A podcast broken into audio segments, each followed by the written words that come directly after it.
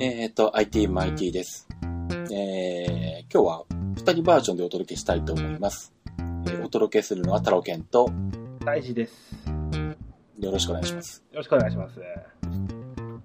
えー、まあ、たいじくん、普段は、えっ、と、アップルンルンの方で、えーは一緒にお話をさせてもらってるんですけども、そうですね。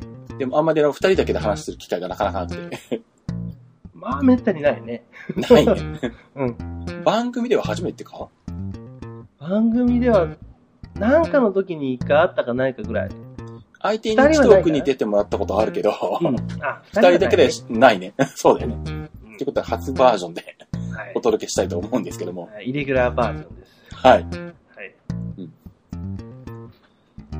えー、どうなんでしょう。えー、適当に進行してもらって構わないです。はい。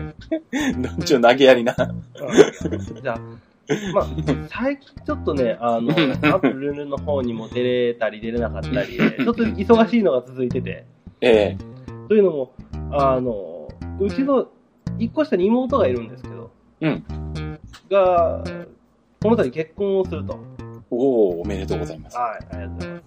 で、まあ、僕兄ですよ。う僕兄なんですけど、うんちょっとビデオの、えー制作担当になりまして、なんと。うん。うんでなおかつ当日、えービデオの撮影担当にまで、えー任命されましたので、ああ、撮ったものを流しつつ、さらに撮らなきゃいけないと。そうそうそうそうそう。あ、撮ったやつというか、まあ、うん。編集したやつを流して、なおかつ現場でも撮って、撮り終えて、編集をして、うんえー納品をするというね、えー一連の流れがあるんだけど。 その辺は、あの、なんか、業者さんにパッケージで頼むとかそういうことではないのかな。まあ、普通はね、多分あの業者に流せばいいんだろうけど、うんまあ、あの、業者と間違えたんかな、連電話先、電話番号。で、まあ、ちょっとそれも作りつつで、ちょっとバタバタ。まあ、仕事の方もちょっと今、忙しくさせてもらってて。はい。うん、まあ、ちょっと国慶節もかけたんで、中国が。ああ、そうなんだ。はそういか。えっとうん10月の頭、10月の1日から10月の7日まで、えーと中国は建国記念日でお休みなんですよ。うん、うん、うんうん。はい、で、えーまあ、その連休も終わって、その今、ちょうど忙しさが盛り上がってる状態なるほ ど。 で、ちょっとバタバタバタバタして、うんしつつ、まあ、今は、えービデオを作成、まあ、納期がもう目の前にあるんで。し仕事よりも納期が詰まってるみたいな。仕事並みに詰まってるやつ。なんちゅうことだ。はうんい。で、もうそれをまあ今やりつつなんだけど、はい、はい。サロゲンさんはあのビデオとかは触ることはあるあんまりないんだけど、たまに気が向くと、まあ、鉄道関連のものとか撮ったりして、ああ、そっかそっか。たまに YouTube に上げたりとかしてることはあるんですけどね。うんああ、それ鉄道は、うんビデオカメラで撮りに行くのそれともあの一眼レフのビデオモードで撮るの一眼ではまず撮らないかな。あ、ああそうなの一眼、あとだ僕が持ってる K5 って確か、えっ、と、んあれ、え、え、え、聞かないんじゃなかったっけ、まだ。あんまりほぼ動画モード、動画モード使ってないんだけど、あ、そうなんだ。確か聞かないんじゃなかったかな、聞くようになったのか。あれ K- ま K5 になってからひょっとしたら動画撮ってないかもしんないな。前のモデルでしか撮ってないかもしんない。あ、はははは。まあじゃあ、今、ビデオ撮るならもうビデオカメラ。うん。まあ、特にこの間、あの、何空間手ブレ補正の、あの、BG が中継でも使ってるやつ、あれの、まあ、安い方のタイプを買ったので、茶色いやつね。そうそうそうそうそうそう。 それ、あの、うちの妹も買ってたわ。あ、そうなんだ。うん。うん。あれは、やっぱいいよ。歩きながら手持ちで撮るのには。あれいいね。あの、電気屋さんに行って、うんちょっと試してみたのよ、この間。国慶節の時にちょっと日本に帰ってたんで。うん。で、ちょっと、あ、これ、妹が買ったやつだなと思って、うん。ちょっと、カメラ、カメラのレンズの方を見ながらわざと手ぶれをしてみると、うん。ギョロギョロ動くね、あいつ。そうそう。もうぐねぐね動くからね、気持ち悪いぐらい動くよね。あれ。そうそうそうそでもあれが多分、すごい効果的なんだろうね。う。いや、本当に、だからなんだろう。手持ちで持っててもほぼ手ぶれしないうん。うん普通の手ぶれ補正だったら吸収できない手ぶれもしっかり吸収してくれるんで、もう正直もう、もうこれ以外考えられない今のところは。ね、それも、その、て空間手ブレ補正がついたモデルの安いのがいいのか、うんまたまた高いこうプロジェクター付きがいいのか、まあそこはもう予算次第みたいな感じでね。まあ、あとそのなんだ、あのー、ズームの倍率が違うので、あ、そうなんだ。安い方が倍率高いんだよ。えあ、そうなのそう。安い方が、あの、広角30倍ズームになってて、ほうほうほうほう。ただし、あのとセンサー面がちょっと狭いから、ちっちゃいから、画質的に言うと高い方の方がちょっといいのかもしんないけど、ああ、じゃあ安い方がうん、こう望遠寄りなのか。そうそうそう。まあ、望遠でも広角がもう26ミリ相当ぐらいまであるから、まあそんなでもないんだけど、まあまあでもいいじゃん。うん。で、高い方になると、12倍ズームだったかな、確か。うん。確か、ただセンサーサイズ自体が大きいので、まあ画質的にはまあ、えー、高い方の方が当然良くはなるんだけど、まあでも、どっちにしてもフル HD はあるし、まあね。うん、あのー、十分綺麗なので安い方、安い方でも。まあ、あれどこまでこだわるかとか、あとは外付けのマイク付けたいかとか、そんな話になってくるのかな、きっと。あーそしたらあれ、あの、まあ、一眼レフのうん APS-C サイズかフルサイズかみたいなもん。そこまで差があるかなわかんない。あ、高ないい方んのやだ。つ。単純に大きい、センサーがうん大きいかちっちゃいかだけなんだね。うん。まあ、ちゃんと比べればひょっとしたらあるのかもしれないけあど。ーまあでも、あ、そういう違いあるんだ。一緒だと思ってた。うん。まあ、一応あるにはあるんだけど、ただまあ、なんだろう。持ってく時のその重さを考えると、あの、でっか、高い方はきついなっていうのがあって。ちょっと大きいよね。うん。で、下手したら一眼も持ってきたいってなるとだ、大荷物になってくるので、ちっちゃい方がいいなと思って。あーまあそう、ねちっちゃい方を買ってるんだけど。機材はね、まあちょっとあの、最近僕も買ったんだけど、んえーと、ニコンのあの、D7000 を普段使ってるんだけど、はいはい。重いのよ、もう。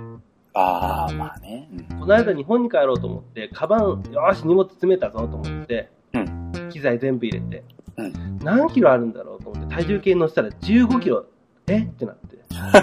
これは、さすがに機内に持って入れんと思 って。ちょっととりあえずレンズを2本減らして、うーん、これも減らして、あれも減らしてってやっうて、んこれ D7000 丸1個だけしか持って帰れんじゃんっていう話になっ なるほど。て、意味ねーって話で、でもまあ、とりあえず今回はじゃあ重たいのは持って帰るのやめようってことで、うん。日本に帰って買おうっていうことで、おお。日本に帰って、えーニコン、ニコン1うの V2 を買ってみたのよ。ほいほいほいほい。本当は、あの、防水のやつ、うあれが欲しかったんだけど、あ、ニコンの新しいやつ。 うん。新しいやつ。まだ出たばっかりすぎて高いのよ。ああ、そうだね。まだ、まだ出たばっかだよね、あれがね。うん。7万、8万ぐらいしたのよ。ああ。確か。なんか、ネットで見てて。うん。で、なおかつ日本にいる間に買えないっていうので、うんうん。ああ、これ今回はもうダメだ、こりゃってなって。うんでシルバーと黒の両方がもうラインナップであるんだけど、うん黒があったら欲しかったんだけど、うん。まだその当時黒の発表がされてなかったのよ。そうなんだ。うん、あれ10月の8日に黒が出るよって発表されて、ああ。おせえよっなるほど。て。で、とりあえずカメラ、えー、と V2 を買って、まあそれをちょろちょろ使いつつ、うん。うん、まあ、動画も撮ってみたけど、まあ動画よりは連写、はいはいはいはい。やっぱあのカメラは連写なのかなと思って。うん。まあそんなんで連写で遊びつつ、ちょうどあの、今回あの浜名湖の方に行ってきて、あ、そうなんだ。あうんの、あと掛川の方にも行ってきて、あ、割と近いな。で、掛川の方にあの、花鳥園があるでしょ。ん花鳥園。花鳥園。えーっとね、どう言えばいいんだろうね。は花植物花と鳥うん、そうそうそう。もう単純に花と鳥。うん。えーっと、植物園と、うん鳥園が、鳥園っていうのかな。 うん鳥園ってなんか。動物園の鳥版が合体したようなとこがあうるん。うんうん。で、フクロウとか触れるんよ。いや、触れるんだ。触れ合える鳥園。触れ合える。あとね、怖い。えあの、餌を買って、うん巻いていいよって書いてあるんだけど、うん。餌のコップを持った瞬間に、そこいら中の鳥が飛んでくるんよ。 襲われる状態ね。怖いんよ、正直。それは、それは怖そうだな。うん。で、あの、ちちょっと大きめな白鳥とか飛んでくるんよ。それは、それ襲われてるだろ、ほぼ。 うんとりあえずあの紙コップに入ったあの餌をバーって撒き散らして走って逃げた もんね。ガーって。それは餌やりでも何でもないよね。もう、もう、もう、わけがわからない。でも、一匹だけうん、その紙コップを持っとると、ずーっと追いかけてくるね、ほう多分カモだと思うのよ。ほう。 がいて、それからね、仲良くなってる、ちょっと。あ、そうなんだ。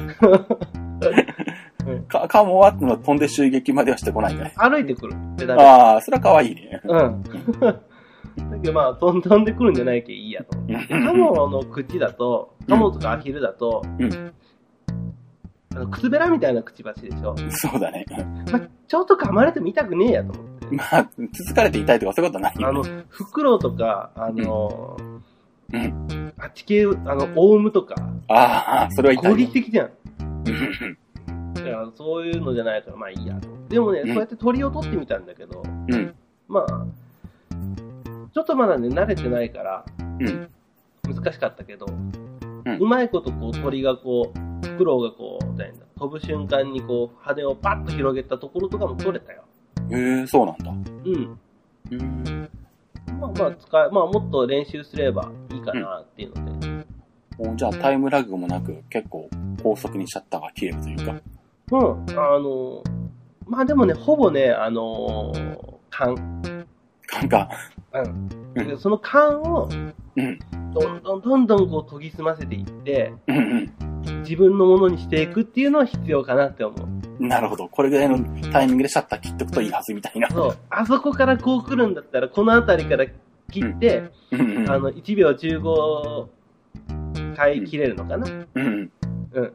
1秒10 1秒15、60、ん15、30、60って切れるのよ。ほうほうほう。オートフォーカスがずーっと続いて、あの、え動いてるものにピント合わせていくのが確か15までなのよね、それ。そういうことなんだ。確か。うんうん。だから15にして、バーって打ってても、まあまあ、なんとなくこう、取れてたり、うん。あれ、鳥の足しか取れてねえとかっていうのもよくあ ったよ。なるほど。うん。まあでも、楽しかったのよ。そうやって久しぶり、初めてかな、鳥をああやって改めて取ってみたのは。そっか、鳥は取ったことないな、そういえば。なんかね、鳥を取ってる人の、うんあの、楽しさがちょっと分かった。あ、そうなんだ。うん。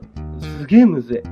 えーじゃあ僕もじゃあ、ね、そこの花鳥園に行って餌を手にして、手にした瞬間に空にこう投げ放ちとともにカメラを構えるみたい なラ。いいじゃん。ことをやれば撮れるかもしれないわけね。うん取れるよ、絶対。すげえいるもん。 うんてかもうも持った瞬間怖そうだからなんかもう誰かに持っててもらって 撮撮った方がいいかもしれないよ。誰か犠牲者をこう 用意してみたいな。 持ってていいですね。そうそうそう。お襲われてるところを撮るみたいなね。 それも楽しいよ。あの、わしもあの、襲われとるところを取られとったけど、そうなんだ助けてくれって。白鳥は怖いと思うな、マジで。すごい怖い、でかいし。 実写版ヒッチコックの鳥みたいな感じになる。恐ろしいわ。でもまあ、そうやってまあ、カメラも使ってみて、うんで、なんやかんややってみたけど、まあまだ慣れがいるけど、これからもうちょっと練習しようかなって感じ。うん。あとまあ、マウントアダプターみたいなやつ、うん。えー、とあれは、ニコン1のボディで今までのニコンレンズが使えるよっていう、はいはいはい。うん、マウントアダプターみたいなのもあるんだけど、あれも使ってみたんだけど、うん使い勝手が悪い。うんうん。とねレンズが大きいから、ん超でっかくなる。まあ、バランスが悪いよね。バランス悪い。で、うんあと、真ん中しかオートファオートフォーカスが、あのー切れない。切れないというか、こう狙えないのね。ああ、中央部分しか AF が効かないと。そうそうそうそう。だからもう常にこう、中央を狙い、狙って狙ってじゃないと取れないから、うん。ちょっと構図をね、うん決めてとかっていうのはできないから、ちょっと使い勝手が悪いなっていう感そうなんだ。僕はあれだね、自分の一眼でもだいたい中央固定にしてフォーカスのことかしちゃうから、じ。あやったら、それだったらいいかもしれないよね。抜群にいいんじゃないそのままの使い方で。まあ、あの、動くものとかダメだけどね。うん。あそうね。ううんん。まあ、そうなんだ。まあ、カメラの話じゃないけど、うんうん話をギューンと戻すと、はい。えっと、なんだったっけなんで、ビデオカメラうんあ、そうそう。動画編集ビデオの話動画の話。はいはい。で、えーっと、まあ、動画を、うんそうそう、編集しないといけなくなったね。そうですね。はい。 うん。えーっと、なんでこっちに話がそれたんだまあいいや。あの、で、とりあえず、今、うちにあるソフトウェアが、うまあ、Mac を使ってるから iMovie と、はいはい。えー、クリエイティブクラウドに、えー参加してるから、うん。参加っていうのかな、はうんとん登録契約うん出るからうん。プレ,、えー、とプレミアが使えるのよ。うんうん。全くわからん。うんプレミアは使ったことないな、全く。 あのプレミアム、あのね、大学生の頃の1年生の時に、うん1回使ったことあるのよ。あ、そうなんだ。うん、なんか、あの、大学の頃のその専攻が、そのデジタル、なんだったっけな。だからそういうクリエイティブ系っていうふうにざっくり言うと。ほう要するに、ウェブやったり、うんうん。まあ、わしの専攻は最終的にあの、フィジカルコンピューティングっていう、ウェア、ウェアラブルコンピューティングじゃないけど、そういう体のその、マウスとキーボード以外から、うんもうちょっとセンサーとかを使ってコンピューターに、えーアタックがかけれるよねっていうほう。ジャンルがあるんだよね。ほういわゆる、キネクトとか、うんうんうん。あの辺の、えーが得意な分野。へーその一番最初に、まあ、そういうのの前にあのイラストレーター、フォトショップ、えーフラッシュとかと一緒にこうプレミアも勉強したんだけど、うん。まあ忘れとる、すべて忘れとる。 最初の設定画面が出てきた瞬間に消したもんね。無理とか思った。ああ、忘れてるわ、と思って。 なるほど。うん。うん、で、まああとは iMovie、うん。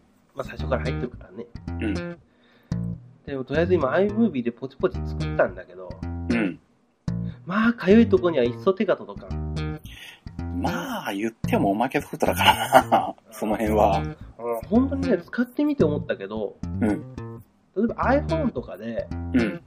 あの、動画を撮るでしょうん。その動画を切り張り切り張りして、うん。こう、感じのいいような音楽を載せて、うん。とか、あと YouTube とか、あの、ニコニコ動画に上げるために、うん。こう、自分で自分を撮って、なんかこう、ギターの演奏みたいなのあるじゃん。はいはいはいはい。ああいうのを撮って、パッとこう、編集してアップロードするようには iMovie いいかもしれない。すごくいいかもしれない。うん。けど、ちょっとこう作り込もうとすると、まあ行き詰まるね、こりゃ。ああ。まあそうだね。まあ iMovie もそんなに使い込んではいないんで、細かいとこはわかんないけど、でもなんか、見た感じそこまで細かいことあんまできなさそうな感じがするもんね。えっとね、ガレージバンド以下ああ、そうなんなだ。感じ、うん、使ってうみたら、ん。うんちょっとだから、どうしようって感じ。納期ねえけど、うん。どうしよ う。それはファイナルカットを買いましょう。ああ、もうその分、祝儀減しとこ じ、こっから経費を引いてますみたいな。う。うんあの、中に、あの、領収書入れとこそうそうそうそうそうそう。ファイナルカット代みたいな。う。三脚も買ったもん。あ、そうなんだ。あの、ビデオカメラは買ったけど、うんあの、妹が買ったんだけど、うん三脚がねえとか言い出したのよ。おうバカかお前はうん。結婚式でうん、定点で撮ること多いのに、うん。三脚がないとはどういうことじゃ と。わしはずっとあの、スペシウム光線状態で3時間ぐらい、ま、我慢せないけんのかと。ずっと手持ちで撮ると。それは嫌だっていうことで、うん。とりあえずソニーがあの、ハンディカム純正で出してる一番安いやつ。1万円しないぐらいのやうん。つ。で、なおかつあの、リモコンがついてるやつ。ああ、はいはい。あれがあったから、もうそれも、あの、注文して、うん。うん、もう、広島には届いてると思あ、そうなんだ。うん。う。だから、じゃあ請求書いっぱいか、あ、領収書いっぱい書かないといけ ないね。それはまあ、じ、あの、祝儀は祝儀で出しておいて、実費は請求しないとね、やっぱね。うわファイファイナルカットか。うん。あー後で見てみよう。ですなまあ、ちょっとそれで、まあもう納期もないんで、うん。もう多分今晩がターニングポイント。なるほど。このままゴリ押すか、うん。進路変更して、うちとええもん作れるか。うんもうこ今晩が勝負。なるほど。はい。じゃあ、なんだ。あいや、でもなんかこの番組配信されてからで遅いのか。あの、なんだ。あの、iTunes ストアのあの、コードが余ってらっしゃる方送ってもらえればって言おうと思ったけど、それじゃ遅いんで。それでも納期が間に合わん。そうだね。じゃあ、買うしかないね。買うしかない。買う。ああ、買うか。ああ、高えもんね。なんぼだっけえ、2万6千円。ああ、2万6千円か。きついね、正直ね。結構するね。あーまあでもソフトウェアはね、ファイナルカットはこれ最近出たんだっけファイナルカット10になって、うん。なったのがいつだでももう、マックアップストアが出た頃には、んそれから、だから、 2年ぐらい。 2年ぐらいは経ってんのかな。でも今のところは有料バージョンアップっていうのは一切ないから、一回買ったらずっと、そのバージョンアップされ続けてるけどね。ああ、そうなんだ。うん。ああ、その、えっ、と、大きなバージョングレー、うんバージョンアップがないってことね。まあ、うん、ファイナルカットプロ 10? うんうんうん。だからそれがうん11とかには今んところなってないよってことねなってないんで、うん。その後は、一回買った後はお金払ってないんだけど、 ああ、そっかそっか。まあ、かば2万5千円か。でも、正直背に腹変えれんよね。まあね、時間、時間には変えられないよね。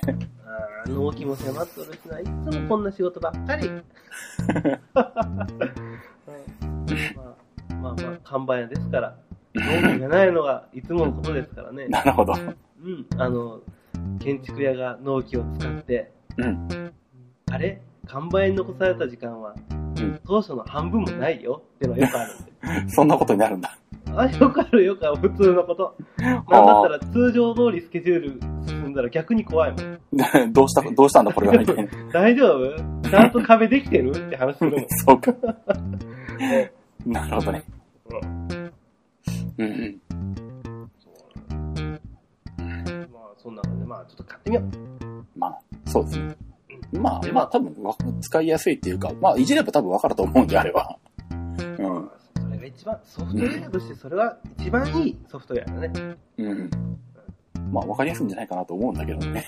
プレミアは全然わからなかっプレミアはわからなそうだな。昔起動したことはあるけど、うんあの、た。諦めるもんね。黙って閉じそう黙って閉じそうそうそうそうそう。 初めてイラストレーター開いた時と同じ感じ。うんうんうんうん。そのまだまでもまイラス終了トみたレーいタなーの方がいいじゃん。丸ぐらいは書けるじゃん。 まあね、かけ、かけたかな。かけたかもしんないけど ね、最初の時。うんうん。まあ、そんな感じで、まあ、私のこのビデオはまあそんな感じなんだけど、はいはい。うん。サオケンさんもなんかあれだってまあ、えっ、と、そうですね。えっ、と、iPhone5S が昨日来まして。おー、来たーうん。あのー発売当日に注文したゴールドの 64GB がやってきまして。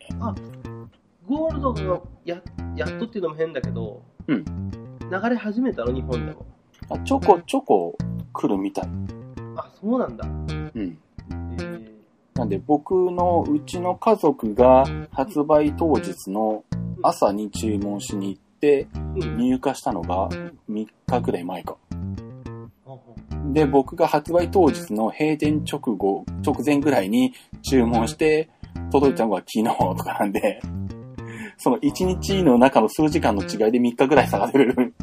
えでもぐらいその、タロケンさんの、うんの家族の人は、うん回転ダッシュで行ったんでしょまあそう、午前中には行ってたかな。ほぼほぼだからうん、前に並んでる人は少なかったってことだよね。まあもちろん行ったとは思うけうど。んうん。えそれででも10月の10日とか、そうだね、それぐらいだよね。いつ発売になったんだっけあれ。あれ、9月の何日だっけ ?8 やっぱ日ぐら2い週間ぐらい ?2 ?2 週間 ?3 週間週間かも。うん、そんなもんかな。いやー、やっとこさ。ねうん。なかなか長かったですけどね。どあのね、一番最初にね、気づいたというか、あれって思ったのがね、う、うんこれって、あの、内蔵スピーカー良くなってないかていう気がするんだけど。そうなの何あの、音がいいの音がいい、曲を聴くと音がいい気がする。ええー。あの、うん。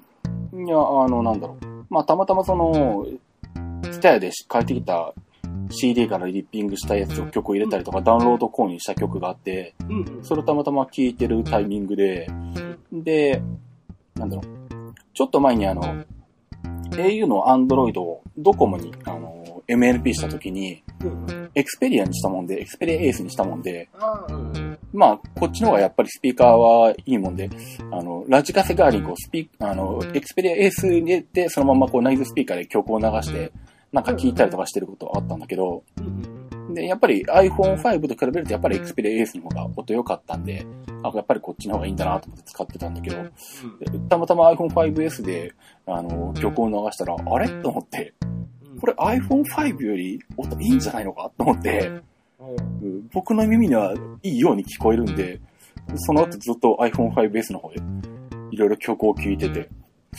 これだとえあれだよあの、買ったばっかりだからそういう風に聞こえるんじゃないのえかなプラシーボ効果かなわかんないけどう。んでも、でも、なんだろうね。でも、そこのスピーカうん。ーが良くなるってことは、多分中ちょっといじってるんだろうね。まあね、中のその、チューニングなのか、その、うん。スピーカーの、それともその穴の中、うん。穴が点々点があるでしょ、スピうーんカうーの。ん。あそこをちょっとこう、大きめにこう、空間を作ったかわかんないけどね。うん。かね。見た感じは変わんないんだけど、うん。なんかそんななので、え、これだったらエクスペリア A とそんな変わんないかっていうああ、じゃあいいじゃん。思って、うんあの iPhone5S で、あの、きょ曲を聴いてるっていう、 しかもナイズスピーカーで曲を聴いてるっていうのはね、でも、あの、iOS7 になって、うんロックするときのカチッと音があるでしょ。はいはい。あれが iOS6 と比べると、うんもうちょいなんかエコーがかかるようになるんですよね。ああ、それワン、うんうん。今までがカチッっていう感じだったら、う今の7は、うんカチャーンって感じになるよね。ああ、それ確かワンボタンの声さんでも確か言ってた気がするな。それあそう iOS7 からなのか。うん、7から7から。ああ、そうかそうか、そういうことなのか。そうそう。でもあの、ロック解除の音はなくなったよね。ロック解除はない、ないのかなくなったのかなそうだよなね。くなくなったのよ。うん前まではあのスライドしてロックを解除って出てたところをピューってやったらカチャンって返ってきてたんだけど、もう音もなくこうパスワード入力画面が出てきてみたいな感うじで、んうん、セブンになったらなってたけどね。そうだね。うんそう、あと、まあ、指紋認証、まあね、もちろん試してみたんだけど、うんうん、そうだった足の親指とかもやったいや、そこまではやって ない。あの、ただなんだろう。一番最初、やっぱりこう、何とりあえずあの、親指をこう、ね、まあグリグリグリグリ。やるんだけど、うんなんだろう。まあ普通に、一番最初こう、親指をこう、まあ縦、縦向きっていうのかピン、えっ、と、えっ、と、サムズアップ状態。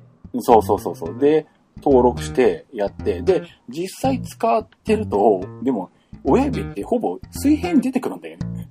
指紋センサーに対してそうそうよ横、横でね、そうそうそうそううん。うん、右から左から出てくるもんね。そうそうそうそう親指はね。うんで、全然解除できないじゃんっていうことに気がついて、で、一回登録したの消して、もう一回登録し直して、うんで、あの、今度は登録するときに親指を水平、横向きにして、うんうん、登録したら、あの、すんなり解除できるようになりました。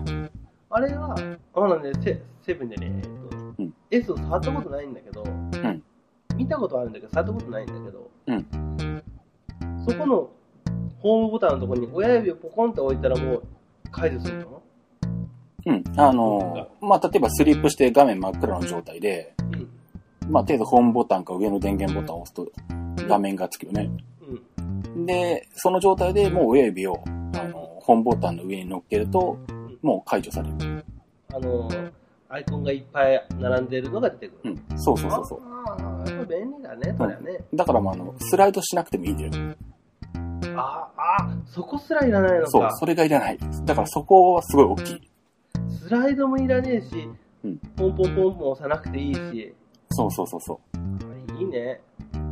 だから本当に、なんだろう。で、とりあえず、左右の親指横からと、あとは右手の人差し指うんうんうん机とかに置いてやると人差し指1本でピッてやりたくなるんで、そうだね、そうだね。うん、その3本を登録してあるかな。5本まで登録できるんだけど。あ、5本までなんだ、一応。そうそうそうそう。まあまあね、それは全ての指はややんなくていいもんね。まあ、さすがに小指でとか薬指でとかはやんないと思うんで、薬指やんないね。なんか、うんなんか難しいよね。うん、足の小指でとかもやらないと思うので、一応、あの、最終的に危ない時用のために、あの、足の中指とかやっといた方がいいんじゃないえ、何に使うんだ、それは。の両手怪我したけど、みたいな。あの、何誘拐されて両手を縛られた状態で、足だけ iPhone に届くっていう時に使うとそうそか、うそうそう。あるのか、そんな状中指況。が一番おかしそうじゃないああ、そんな状況あるのか。まあ、それだったらあれか、iPhone 取られとるか。微妙だけどね。なるほど。でも、まあ、いいね、やっぱね、そう指紋認証が、うん正直今までの Mac って、なんか、まあ、そうですね。まあ、昔のその、富士通のコンピューターとかだと、うんうん。なんかこう、ビューってやるやつだったじゃん。ビューってやるのもあ変だけのど、滑、滑らすやつね。そうそう、滑らすやつ。うんうん。あれずっと欲しかったのあよ。あ、そうなんだ。うん。パスワード入力するのがめんどくさいでしょ、いちいち。まあね、そうだよね。だってもう知ってるんだから、パスワード。うんうん、で、自分だもん。人のパスワードを、これはなんだってにらめっこするんじゃなくて、もう自分のコンピューターなんだかまあ、そうだね。ら、もう本当にね、指紋認証欲しかったのよ。うんうん。で、iPhone もそうなって、うん次 Mac がなったら買いたいなって感じ。ああ、ひょっとしたら MacBook Pro とかにするかもしんないよね。どこにつけるんだろうなって思う。あーん。どこだトラックパッド全体が指紋認証とか。そんなことはないか。それ超高くなりそうじゃないそれは無理か、さすがに。まあ、どうか横につけんのかな、そしたら。デザイン的に微妙じゃんでも。まあね。うんうんなんかね、でももし Mac がその指紋認証ついたら一番いいなって思う。ああ。キーボードの各キーの上についてるみたい。中についてるみたい。ああ、それかあれかね、んあの、取り出しボタンがある。うんああのディスクーディスク取り出しボタン。あー、広角ドライブついてるやつだとね。ううんん。うんあそこ、あ、もうないのか、今。あそこ電源、電源なのか。そうだね。うんで、昔の電源があったあそこの一番角っことか。ああ。だからスペースキーとかでいいんじゃないのか。ああ、スペースバーが指紋認証か。うんいいね。スペースバーがもしくはあのコマンドキーとかでもいいよね。ああ、まあ、その辺でもいいかもしれないね。うん。両方のコマンドキーで指紋を認証しますみたいな。うん。ああ、いいな、欲しいな。それだともう、嬉しいな。それに対応した、Apple ワイヤレスキーボードが出てくると、すげえ嬉しい。ああ、ワイヤレスキーボードの方で指紋認証か。うーん、どうなんだろうね。なんかできたら嬉しいよね。マジックトラックパッドの方とかにつきそうな気もするけどな。あうん、どっちでもいいんだけどね、その、Mac mini と使えればいいかなって。あ、マジックマウスにつければいいんじゃないのか。あれできそうだね。なんかあれの先っぽの方だけ、なんかこう、ポーっと光ってて、そこに指を当てるみたいなね。ああ、そっか、側面で、側面で親指、ちょうど掴んだ時に来るところにつけるとかね。いいね。うんあ、でも、トラックパッドに慣れちゃったからな。そうか。あの、イカマウスはほんと使ってないもんな。ああ、そうなんだ。僕、イカマウスついにこの間3個目を買いましたよ。だって、Mac Pro に使ってて、MacBook Pro にも使ってて、うん。で、1個壊れて、しばらく古いマウスとか引っ張り出してきて使ってたんだけど、うんうん。その辺も壊れて、でもしかも使ってる感触がいまいちなんで、もう、しょうがない、もう一個買うかって言って、3個目を買って、それをマークプロにつけてやるっていう。あれ、ああ、でも便利なのかな、やっぱ。なんかね、うん。 MacBook Air を会社ですげえ使うのよ。うん。それでゴリゴリイラストレーターとかで作業したりするんだけど、うん。そうすると、途中から、あの、モニターの中に手突っ込んでる感覚になるんだよね。極端な話ね。うん。うん。だから、あのピンチアウト、ピンチイン、うん。でなおかつトラックパッドでそのベクターのそのポイントを掴んでうん。こっちにグッと持ってきてうん。みたいなのはトラックパッドでやると超早いのよもうあまあ、そういう作業になると、そっちの方がトラックパッドの方がいいのかな、やっぱうり。ん、慣れるとね、慣れないはとい多分指つるけど。 うんでもそういう風なのがあるしな、まあ、どっちもでこう、うまいこと、アップルが出してくれれば一番いいなとは思うけど。うん。うん。そうか。僕はもう本当に MacBook Pro でもほぼトラックパッドを使わずにマウスを使っちゃってるから。うん、あ、そうなんだ。うん。ななんでトラックパッド、まあ別にトラックパッドでも操作はできるんだけど、あるんならマウスがあった方がいいかなみたいなあー感じかな。あれかな、昔トラックボール使ってたからな、私。あー、トラックボールを使ってないな。多う分ん、。トラックボールを使ってたから、多分マウスを使わない、そのトラックパッドだったり、うん。トラックボールとかだったり、うん。こう手を動かさない。指先だけで。あーはーは要するに本当にもう、手首より先だけでうん作業をする、細かな作業をするってのが多分慣れてるから、ー。うん。多分離れれないんだと思う。あー、かもしんないね。うんだってあの、わざわざあのトラックボールの球があるでしょ。うん。あれをビリヤードの球に変えてたりしたもん。 やるっしょ絶対。カスタマイズするんだ。ビリヤードのあのん、ボールに変えてみたいな。うん。やってたけど。うん。まあでもそんなんで iPhone5S。はい。うん。いいな欲しいんだけどな。自分も本当は。うん。欲しいんだけど、我慢だね。今回 は我慢なんだっけ。え、今、今5なんだっけうん、今は5なんだけど、日本の iPhone と中国の iPhone、両方とも、あの、何あ、5になってるのよ。ああ、そうなんだ。 で、もしこれ 5S にしちゃうと、うん両方 5S にしたくなるから、結局。 確かにね。あタグが外れるから。まあね。うんだったらもう今もう我慢しとこう。なるほど。うん。なので今はとりあえずは、じゃあ、6待ちということで。 6待ちかな、やっぱ、うん、そうだうね。ん。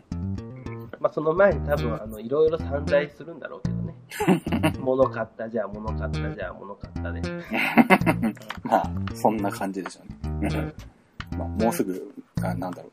MacBook Pro とか Mac Pro とかいろいろ出るだろうし、あ、多分 iPad mini も出るだろうし、うん、いいね。まあ、iPad mini とか超欲しい。うん、iPad mini さすがに今度出たら買うかな。 うん僕いやも。持ってたのよ、あわしは。使ってたんだけど、んあのー、Wi-Fi 版なのよ。はいはいはいはい。だから結局、家の中とか部屋とかで使うから、会社のオフィスとかで使うから、んそれだと iPad でいいのよ。まあ、そうか。うん。 iPad は、でかいし、かあのー液晶モニターも綺麗だし、うん。で結局 iPad mini の使う量がすごく減ってて、うで、もう、譲っちゃった。あ、そうなんだ。 うん。もう、あの、うちの彼女に、うん好きに使え言っおー、気前いいな。て。で、あの、横流し品いっぱいあるよ、そ こに。ここ、ここ、ここで使わなくなったもそうなんの。だ横流し品。うん。だって、MacBook Pro とかも転がっとったりするし。あ、そうなんだ。すべてそこに行くみたいな。うんあの、昔使ってたレッツノートとかも転がってたりするし。おお、地味にいいのが、いい機材転がってんのよ。そうか。うん。うん。ね、ミニとかでもいいよね、Mac、あ、違う、えっ、と、iPad ミニか。あれもレティーナモデルになったら、うん。買うで しょ。うん。まあ、レティナ多分なるだろうとは思うし、まあ、さすがに iPad でかいしな。重いしな。うまい。うん、うまい。うん。さすがに、うん、まあ、ちょっと初代のやつは、あの、なんだ、性能的にちょっともう一つだったんで見送ったけど、今度は買おうかなというつもりではいるんだけど、うん。次のはなんか本当にいいマシンになってくれそうな感じがするね。まあ次は多分、性能的に、まあそこそこ十分になってくるだろうし。で、まあレティーナにでもなってくれば、まあ言うことはないかなというところではあるんだけどね。えっ、と、なんだっけ、セルラーモデル。あー、セルラーモデルね。うん。まあ言うたら LTE 積んで、うん。いいよね。それが一番。まあ本当はそれが一番いいんだよな。GPS も入ってくるし。ううんん。それか、あ、でもテザリングが使えるのか、もうみんな、日本のみんなは。まあね、うんテザリングできるからね。回線はまあ別にまあなくてもいいんだけど、GPS はまあ欲しいには欲しいけどな。本当は。ああ、それだったら香港版とかいいんじゃない、ああ、まあね、そういう手もあるよね。 うん、で、えっ、と、シムは特に入れずに使うみたいな。で、うん急遽入れるときは、あの、イオンのシムとか突っ込んどくみたいな。なるほど。あの、ビーモバイル系の安いやつを突っ込んで使うみたいなね。ああ、なるほど。うそうか、じゃあ。んだったら、まあちょっと、いるんだったら言ってくれれば、あの手この手を使って香港に連絡するから。おお。うじゃあ、その時は、あの、裏ルートで ん、裏裏ルートで。頼むことにしようかな。うんで、まうん。あ、iPad とかも欲しいんだけど、うん欲しいものと言ったらね、もう星の数ほどあるのよ。そうですね。うん。うん目まぐるしく欲しいものが変わっていって、うん今ね、またね、バイクが欲しい。おお。バイク出た。うんというのも、あの、この間広島にその国慶節の時に帰って、うんまあ東京とかその浜名湖の方にも行ったんだけど、うんまあ東京で足がないとね、あんだけ困るとは思わんかった。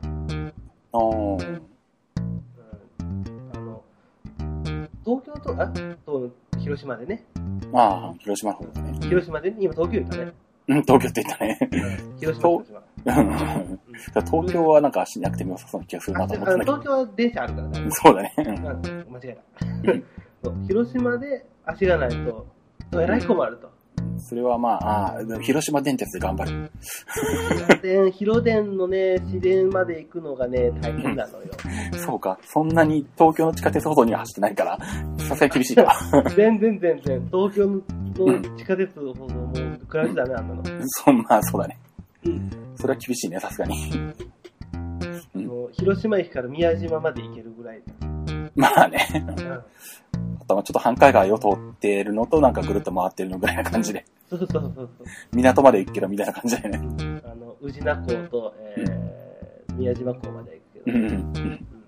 うんまあ、うちがちょっと入ったところにあるから、ほまあでもまあまあ、ギリギリイオンモールまで、あの、5キロ、あーっと2キロぐらいのところにあるから、でもまあまあ、生活圏内歩いてはいけるんだけど、まあめんどくせえと。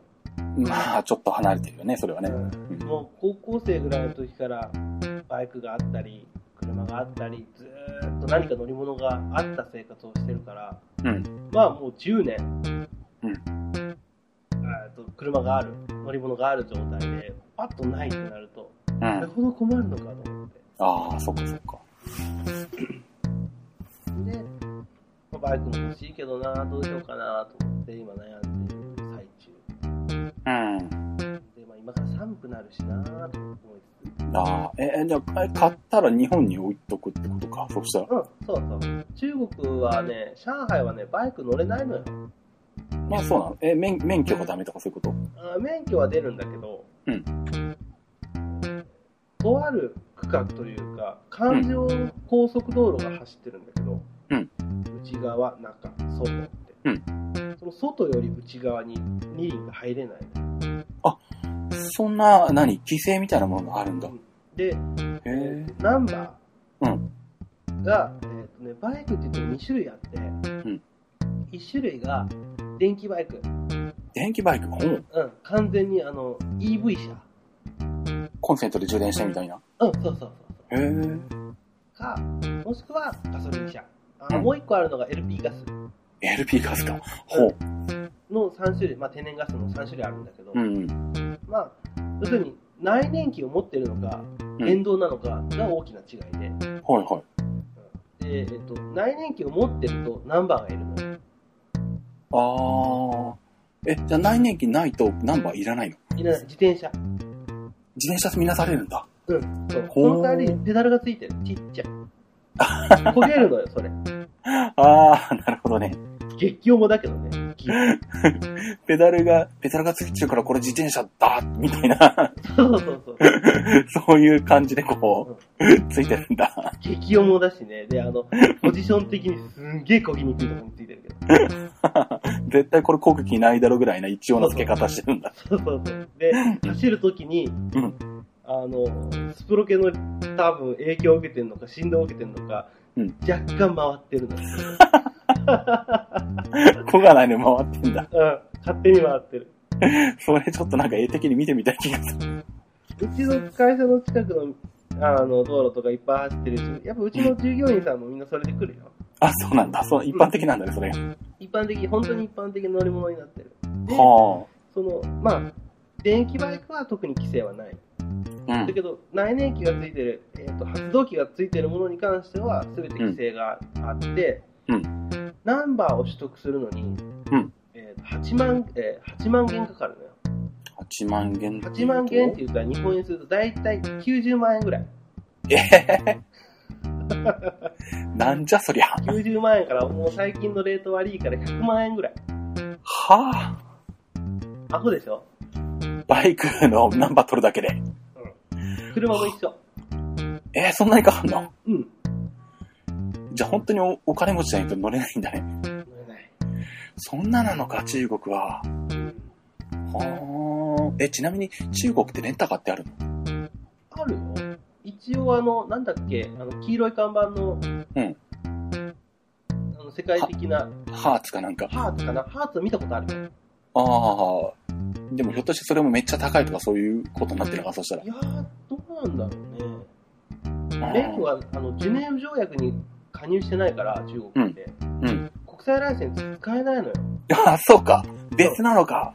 そう、だから結局取らないといけないのよ。こっち中で。中国に行って、中国の駐車学校通って、そうそうそうそう。うわ、それは無理だ。うん。だから、それはもう、もう、あ、でも、日本の免許を持ってると、一応免許の書き換えと、んえー筆記試験があるんだけど、もだけでいいんだけど、う、筆記試験か。それが一番無理じゃないか。そうなん。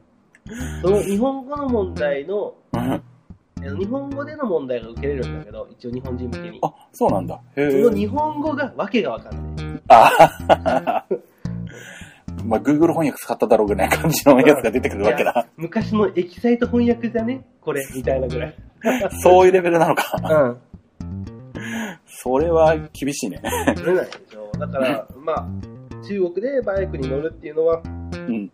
ちょっと現実味がないっていうあので、ーまあ、日本に帰った時にちょっと、うんまあ、広島からしまなみ海道を渡って、うん四国に行って、うんまあ、四国ちょっと行ってうどんでも食うて、えーフェリーで広島に帰るっていうあのなるほど泊2日プラン、なるほど。うん、とか楽しいよね、あ、いいね、それね。うんでまあそれで、まあ、バイク欲しいなーって考えてて、うんちょっと昔のことを思い出してて、ほうん昔バイクに乗ってた時に、ん例えば冬寒いです、んガガソリンがねえガソリンがねえってガソリンスタンドに入って、んガチガチガチガチ震えながらうん財布をお尻のポケットから引っ張り出して、うとん。りあえず1000円入れて、ガソリン入れて、んしんどいのよ。うんうん。で、えーっと、エッソモービルゼネラル系、んで、あの、スピードパスっていうのがあるのよ。スピードパス。ほうこれがね、非接触式、えーの、ピッてやるやつ。フェリカ。ペリカみたいなものか。はい、はペリい。カか。んの、あの、どういうのだろうな、クイックペイっていうのがあるよね。クレジット式のやつ。うんコンビニとかで見るよね。そうそう、こあの、Q って書いてあるやつね。うんうん。あれ系っぽいやつなのよ。ほで、まあ、それで、今ね、その、知らんうちに、知らん間に、エッソモビルゼネラル系で、そのスピードパスプラスっていうのが知らん間に出とったんよ。ほう昔はそのスピードパスっていうのは単純に、あの、クレジットカードをとあの申し込んで、うんその、エッソ系のなんかシナジーカードう。ほう。っていうクレジットカードがあるんだけど、うんそ。れと紐付けてやってたんだけうど、だから結局ガソリン屋でしか使えなかったのよ、昔は。ああ、なるほど。うん、だからもうエッソでじゅあのガソリン継ぐときにしか使えなかったんだけど、うんうん。なんか今のスピードパスプラスはね、うんそそれこそさっき言ったそのクイックペイがついたよと。ほう。で、なおかつ、7個もついたよほと。これだったら、なんやかんや買えるじゃん、これだけで。う。そうだよね。で、物としては、キーホルダーみたいな感じああ、カードじゃないんだ。カカードじゃないのよ、キーホルダーなのよ。うん。だから車とかバイクとかよく乗る人は結構、まあ、車の人だったらカードはあのどっかに挿しとけばいいじゃんうんうん。あのこうサンサンシェードうんうん。のとこの裏とかまあ、ドアのところとかね、ドア入れのとことかね。いろんな隠すとこあるじゃんうんあとバイクの場合はもう ETC すらどこに積むのよって話だかうん。うんそうだね。 ら、うん、だからまあそれが鍵につけれるからああ、そうかそうか。すごい便利なのよなるほど。そのバイクの電電流を継ぐときに、んバイク止めます、んエンジン切ります、うん鍵抜きます、うんで燃料の蓋のところに鍵差します、んで鍵回します、で燃料の蓋のところをポコッと取って、う IQ だからうん結局鍵をね絶対触るのよバイクはああ、そういうことか。うん、だからそこにそのススピードパスっていうのがついてるとうんうん。そのままピーってこうキャッシュレスでうんうん。結局ガソリンってのはお金払うもんじゃないお金払うってのも変だけど、どっちにしろいるもんじゃないまあね、そうだね。現金で払おうがカードで払おうがうん一緒じゃない、ん、でまあそれでピッてできたらすごい楽なのよ、なるほど、そういうことか。うん、だからもしエッソとか家の近くにあればでなおかつバイク乗ってる人は、うんこれねすごいおすすめなのよねうん。で、7個がついてるってことっていうことは、うんそれを持って行ってセブンイレブンで支払いの時にこれで支払いますって言ってピッてやるわけだ。うんできるできるできるよおー、なるほど。だけどあのどう言えばいいんだろうねみんなうんカードじゃんうんそうだね。 だけど、鍵でピッてやるから、えってなるよね。 まあ、まあカードか、あの、スマホとか携帯とかどれかだから ね。鍵でピッて。そうか。うそれは確かにあまり見たことないな。ん。で、あとね、一応クイックペイがついてるから、ナナコとは別に。うんあの、まあ、ナナコでセブンイレブン使えるじゃん。うんクイックペイだと、あの、ローソン、あとサークル系サンクうス、んうん。あとゲオとかでも使える。ああ、 そうか、ゲオも使えるのか。で、あと、大きいところ、まあ、ヨドバシカメラとか、うんえっと、我が、えーエディオン。うんえーサービスはいいんだけど、高えぞ、エディオン、エディオン。うんまあそういう家電量販店でも使える。なるほど。まあでもそんなに高いもん買えないけどね、これで、クイックペイで。ああ。7個が使え、7個が使えるってことは、あれだね、黒猫山で発送するときにそれで払えるな。あ、そう なのあ、いいじゃん、鍵、財布持たずに荷物と車の鍵だけで、はい、そおうそうそう願いしますって言って、ピーってやればいいもんね。 7個で払いますって言って、向こうが端末出したらその鍵のやつでピッてや ると、多分びっくりすると思うけど。 な、何してんのってなるよね。そうそうそうそうそう。うんまあでもそういう風なんで使えたら、まあ昔はね、そのシナジーカードで結局エストでしか使えなかったんだけど、うん。こうやってこう使える幅が広くなると、うでクイックペイが使えると、うん。ガソリンスタンドで、えーエネオス、はいはい。エネオスもクイックペイがついてる店舗、すごい今増えてるから、あ、そうなんだ。うんよく。ね、あのー気にしないと思うんだけど、みんな。うん。結構使えるのよ。そうか、クイックペイとかあの辺は使ったことないんだよな。うん。まあそのエディ、さん何使うのまあ、ナナコとかエディとかその辺は使ってるんだけど、うんうんうんいや、その、なんだ、まあ、ナナコ、ナナコはあれなんでね、あの、またマニアックにあの、黒猫ヤマトが発行してるナナコを持ってて、 うん。ああ、なんか柄が違うのあの、うん黒猫のマークがついてる。 あ、いいじゃん、いいじゃん。いや、なんでそれを使ってるかっていうと、うん。あの、仕事からどうしてもあの、宅急便でこう、荷物を受けたり、お客さんに送ったりとかしょっちゅうしてるんで、うんうんうん。黒猫ヤマトのその会員登録サービスみたいなのがあって、うん。あの、猫ピットって言うんだけど、黒猫山との営業所に行くと、端末、キオスク端末が置いてあって、うん。で、あの、なんだ、要は全部手書きするのもうめんどくさいから、んあの、何その会員登録しておくと、あの、ID とパスワードがあると、パソコンの方で、あの、送り先を打っとくと、その店頭の端末で、あの、送り先選ぶと、もう印印刷された送り状が出てくるんだよね。えそこの端末からビビーって出てくんのそうそうそうそう。あ、いいね、それ。字も汚いのバレないし。そうそうそう。だから一切、もう今一切手掛けせずに、お客さんのとこにヤマトで送るときは、けどうちのパソコンで入力画面で、あの、送り先の住所とか全部入れといて、うん。で、あの、ヤマトの営業所に行って、うん。で、まあ、パスワードと、あ ID とパスワード入れればいいんだけど、まあ、その ID を入れる代わりに、その黒猫ヤマトの7個カードが使えるんだよ。ああ、それは黒猫ヤマトのじゃないとダメなのそうそう。それはヤマあト、ー黒猫ヤマトが発行してる7個カードじゃないと、それを使い方できないんだよね。あ、じゃあこの、えっ、と、なんだっけ、スピードパスでは無理だな、それ。うん。あの、それは支払いは、支払いに使うのはどの7個でもできるんだけど、うん、そのヤマトのそのなんだ、伝票サービスは使えないのか。使えない。 ああ、でも、それは、その、黒猫の7個でん、ピッてやると、うんもう ID 認証、パスワード入力をパスできるの。それがね、パスワードもいけっちゅうんだけどね、パスワードを入れさせられるんだよな。 意味ねえじゃん。そうそう。ここはパスワードも通せよってか思うんだけど。 えだったらもうあの iPhone でも指紋認証あるんだから、それにプラスあの、指紋も登録させろよって話じゃん。そうそうそうそう。てか、パスワード手入力するんだったら別に ID も手入力でもいいんだけどなと思いながら、 いつもま早あ、くできるから、うん。こう、フェリカ使いたいんじゃんね。そうそうそうそう、そう、毎回そう思いながらもこう、まあ、しょうがないから、あの、何、一応カード出してピッてやってから、パスワード入れてるんだけど、それは。さすがにヤマト運輸にコネはねえな。ああ、ヤマ、ヤマト、ヤマトなんちゃらシステムとかと開発開発してるはずなんで、 あの、これをお聞きの方で、ヤマトなんちゃらシステムのお知り合いの方がいたら、あの、ぜひあの、仕様の変更を、あの、パスワードはし信頼してください。入力をしない。もしくは指紋認証をさせてください。あともう一個あの、何、あの、すごいめんどくさいのがあって、あの、何。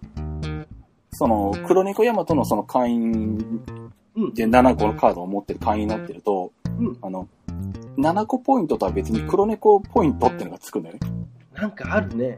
そう。で、黒猫ポイントをだ発送するときに黒猫の7個カードで支払いすると何ポイントつくとか、うんうんうん。あとあの、なんだろう、自分に宛てに届いた荷物の伝票番号なんかもこう、パソコンの画面で、あの、入れと打くち込。むと、ポイントが貯まるとか、っうん。ていう風になってて、で、ある程度ポイントが貯まると50ポイントで100円引きだったかな。ああ、割引サービスになるの、そうそう、送料の割引サービスになるんだよね。はいはい。でも、入力しないといけないのそれ。まあ、あの、なんだろう、受け取ったものに関しては、まあ、向こうから普通の手書き伝票だったりとか、いろんな各伝票で来るもんで、まあ、それは伝票番号を入れないといけないんだけど、でも、伝票番号のところに絶対バーコードってないまあ、あるけどどっね。かに、あの、黄緑のやつ。あ、まあ、あるけどね。でも、こっち側にないじゃん。お客さん側、受け取ったお客さん側はそれを読めるものが。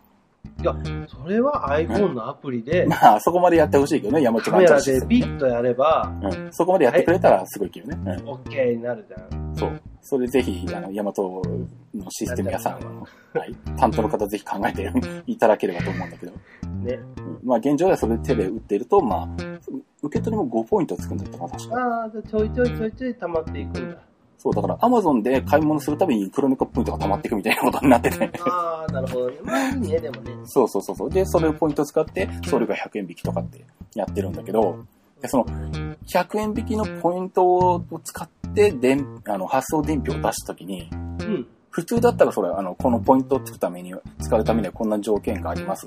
これこれ同意しますかっていうのが画面に出てきて同意するを押せばいいじゃん。うん。なぜか、いちいち A4 のコピー紙に、その内容を打ち出した紙がまず一回出てくるんだよね。 それを読めと。それを読んで、それ、それ、そう、それを読んで、その中に有効期間がいついつもあってて、こういう規定になっていってっていうのが、一毎回打ち出されるのよ。あ、毎回出てくるのそれ。そう、あの、ポイポイント割引で、ポイント割引で送るための伝票を出すたびに毎回出るの。それも、あの、そのコンピューター内で終わらせようよ。そうそうそうそう。これはいらねえだろってずっと思ってて。で、毎回これ邪魔だなと思いながら、出てくるとめくしゃくしゃってやってポケットに入れて、後でゴミ箱に捨てるんだけど、こいいね。こは画面で了承するでいいだろってずっと思ってんだけどそっちの方が、あの、後でデータを得るよね。そう。で、しかも、あの何、たまにこう、何、だいたいその、何リコーのインクジェットプリンターかなんかが下に置いてあって、そこにこう、そこから印印刷してくるんだけど、うんうんうん。あの、その A4 のそのいらん紙を出すためのコピー紙がないがために、あの、よしがありませんとかってエラーになってて、店員さんがなんかこう、一生懸命紙さ休止したりとか、 もう、なんバイか、トの仕事そう増そうやしてやるな。そうそう、そこの紙送りがうまくいかなくなって、すいません、使えませんって言われながら、しょうがないですねって手書きしたりとか、やってるんだけ ど、ももうったいね、そこは紙で打ち出す必要ないから、画面同意するといいじゃんっていう、毎回思いながらこう、使ってそれて、いいね。そう、なんとかしてくれると思うんだけどね。うん。もう、もうあとひとひねりだね。そうそうそうそう。もうちょっとでかゆいところに手が届くいいサービスになるんだけど、うん。まあ今でも十分いいサービスなんだけど、うんさらに良くするにはそういう細かなこうブラッシュアップが、うんバージョンアップがね、あるとんいいよね。そう。でもそういうバージョンアップ、ちょっとしたブラッシュアップで、とりあえず同じように、あの、キオスク端末のパソコン版で、や、あの、ちょっと内容をちょっと練っていってほしいのに、なんかどうも、次からはなぜかアンドロイドベースになってたやつが来るらしくて、 なんて最初からじゃの。なんかあの、今までの設計ノウハウが飛んでそうそう。全部設計し直して、多分プログラミングし直したんだと思うんだけど、なんかこの間のどっかの営業所に行ったら、すいません、こっちの端末今使えないんですよとか言われて、あの、この新しいやつ使えるんで、こっちだったらよかったら使ってくださいとか言って、なんかあのカウンターの中まで入って奥に行って、うんここれ使ってくださいって言われて見たら、アンドロイドの端末がこう、7インチぐらいのやつがこう、スタンドに立ててあって、タブレット。はあはで、しかも、キオスク端末だとこう、なんちゅうの。で、今まではなんだ、キオスク端末のその、感圧式のタッチパネルだったから、あ。うん。こう、ポンポンポンって押していく感じでやってたね。うん。で、今度はあの、 タブレットがスタンドに置い 置いてるやつ、あるだけだもんだから、その勢いでいくと、あの、倒れそうになるん です。そのそのあ、タブレットが。えスタンドってそのなんかアクリルかなんかで適当に作られてんだろうけど、うん、その本当にあの、スマホで、スマホじゃないよ。タブレット買うとおまけでついてるスタンドみたいな、ああいう感じで立ててあって、これやりにくいんだけどって思いながら、 そ、それはもう、アンドロイドにしなくていいから、パソコンのままでいいから内容をなんとかしてくれよって思うんだけどね。それはあれかね、やっぱりあの、うちタブレット使ってるんだぜアピールまあ、どどこう、のんどこのタブレットだったのメーカーはどこだっけ覚えてないな。でもまあ間違いなくソフトバンクだったらうん。 iPad を売るでしょあ、iPad じゃない、アンドロイド。でしょうんってことはソフトバンクでないってことだよ。あ、ソフトバンク、ソフトバンクっていうか多分、あの、Wi-Fi で繋がってると思う、多分、営業所内の。ああ。いらなくね。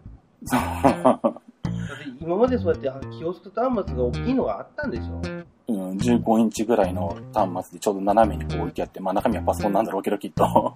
でなん割かとそこにプリンターが積まれてて、そうそう。そうそうそうそう。で、伝票を、そこから印刷もできたんでしょそうそう、電票も印刷されてきたインクジェットプリンターから。完成してるじゃん。もうゴールは目の前にあるのに、どうしてここで舵を切るんだそうそう、なぜここでタブレットで行くんだお前は、みたいな。もうなんかあのーなんとかしなんないのかなってすっげえ思ってるんだけど。すっげえしょっちゅう使うんで、やまと。それはちょっと嫌だね。そう。だからぜひ、あの、これを聞いてる、あの、ヤマト系の開発に、なんかこう、縁のある方は、ぜひ、あの、こういう意見がありますよ、と伝えていただければ、 と思うんですけポどテね。トまでは言わん。うんね、う。もうん言っちゃってるから。うん、けど、うん使い勝手はよくしてくれ。そうそうそうそう。ですあの、いらん紙を出すのはなんとかしてくれ。もう出ないんじゃないのアンドロイドになったら。いやー、どうなんだろう。どっちにしても伝票は出すだろうからな。 あどうそうかうん、わかんないけど、どうなるのか。怖いね。 まあ、それで、えーとセブンイレブン、7個か。そうそうそうそうそう。だからこそあえっ、と、黒猫のやつはサービスであって。うん。あとそうはです、なんか使わないので、あとはその、なんだ、今までは、スイカはスイカで持ってて、うんで、し静岡市内の、あの、なんだ、静岡鉄道、んまあ、地元の路線バスとか、電車は、なぜか、あの、ピタパを採用してて、 あ、そのバスだけ、バスもまた違ったよね、静岡。うん、バスと、まあ、電車と両方とも静岡鉄道は、なぜか、あの、何、静岡県になるくせに大阪県のピタパを採用してて、 ピタカだったっけわしがこの間浜名湖に行った時なんか違ったぞ。あ、それは多分演鉄、演習テストだから、うん。あの、多分独自カードがあると思う。それはそれで。名前を忘れたけど、なんかそう特殊カードがあった。そうそうでスイカを当てると、ううんん、ともすんとも言わんかっああ、あれは、そうか。互換性ないんだ、今 も。た。なんか、うんともすんとも言わんけど、とりあえず整理券取って入ったけどね。 そうなんだ。そうか。まあで、なんだ。まあ結局スイ、スイカとかピタパとか、全部統合して使えるようになったから、結局まあスイカとかでいけるようにはなったんだけあーよどか。ったね。ううん。ん。でもまあそのなんだ。ピタパって何が良かったかって言ったら、クレジットカードと同じ後払いだったんだよね。そうなんだ。だからチャージしなくてもいいっていうメリットがあって。もう先に使うだけ使って、後で請求なんだ。そうそう。あまあでも、さっきのガソリンの話じゃないけど、うんえ交通費って絶対使うもんじゃん。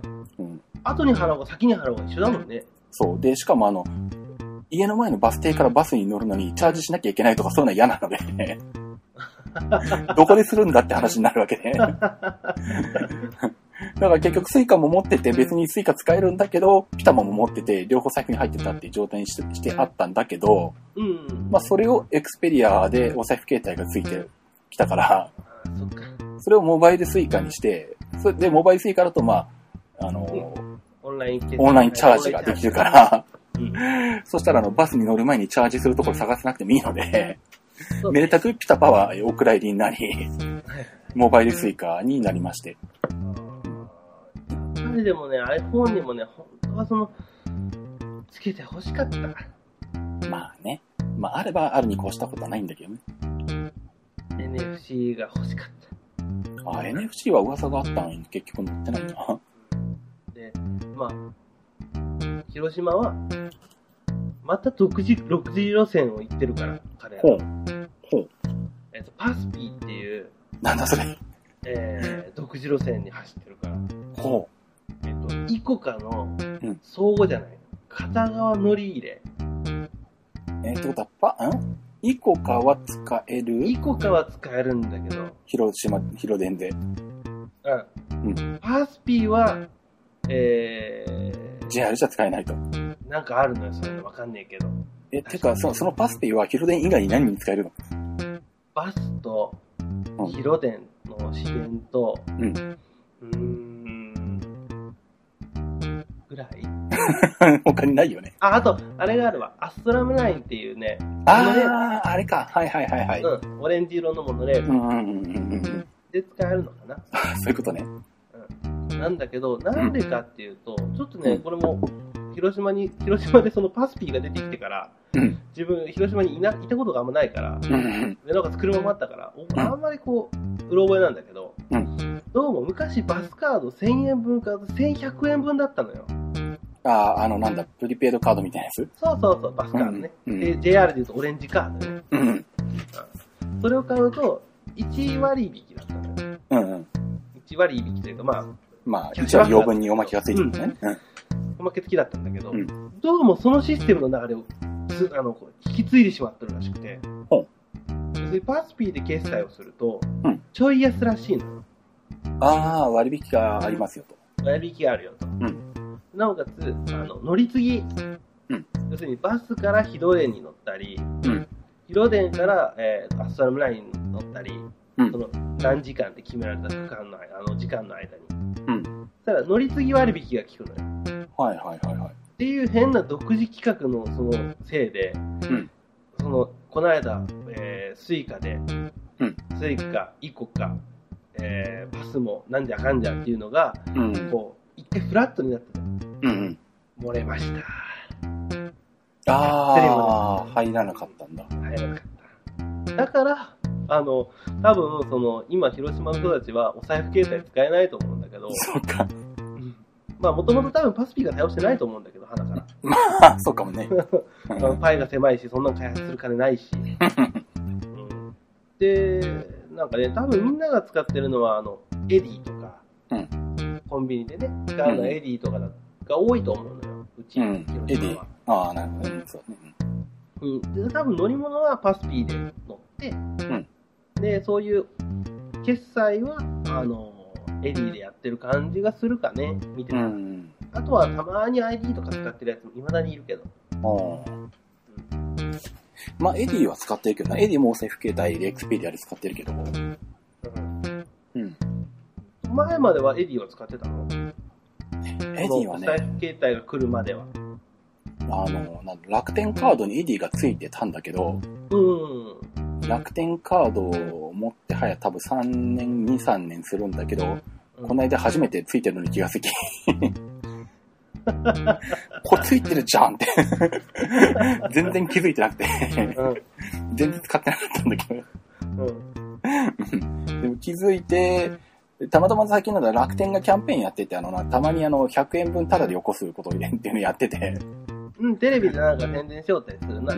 そう。で、それで確か楽天カードのエディを1回かなんか使ったかな。あ、それでも使ってみたぐらい。まあ一応使ってみたぐらいの感うじんで。ういんや、もっと昔は使ってたこともあったんだけど、あうん。うん。の、チャージする、できるところがあんまないんだよね。うんあの、まあ、なんだ、ササンクス、んサークル系の、うんあそこの端末に行けば、まあ、できるのか。サークル系のあの、軽技のところ。軽技の。うん。うんまあ、で、まあ、サークル系、そんなに多くはないし、ね サークル系3区は少ないよね。うん。で、どっちかっていうと、あの、なんだ、えーっと、もう、セブン銀行への依存度がめちゃくちゃ高いので、僕は。だったらセブン、あ、だからセブンイレブンで7個なんだ。そうそうそうそうそうそう。もう、まんまとこう、あの、あの、セブンアンダーバイホールディングスの罠にこう、こハうマ、ってるのね。ハマって、もう完全に囲い込まれてる。そうそうそうそうそうそう。もう、A、ATM でもう引きずり込まれて、7個で引きずり込まれて、もうほぼセブンイレブンばっかり行けのことになってるので。あー一番近いのセブンイレブンが。いや、近くにあるのはね、ローソンなんだけどね。あそうなんだ。あーやっぱ、銀行も使うし、なんやかんや7個も使うし、セブンイレブンの方が都合がいいのかな。うん、そうそう。クレジットカードとかの対応とか、あー自分が持ってる口座の対応とか、やれ、新生銀行だ、東京三菱 UFJ だとか、 あーあー。そもう、もうセブンだねう、。セブンなんだよね。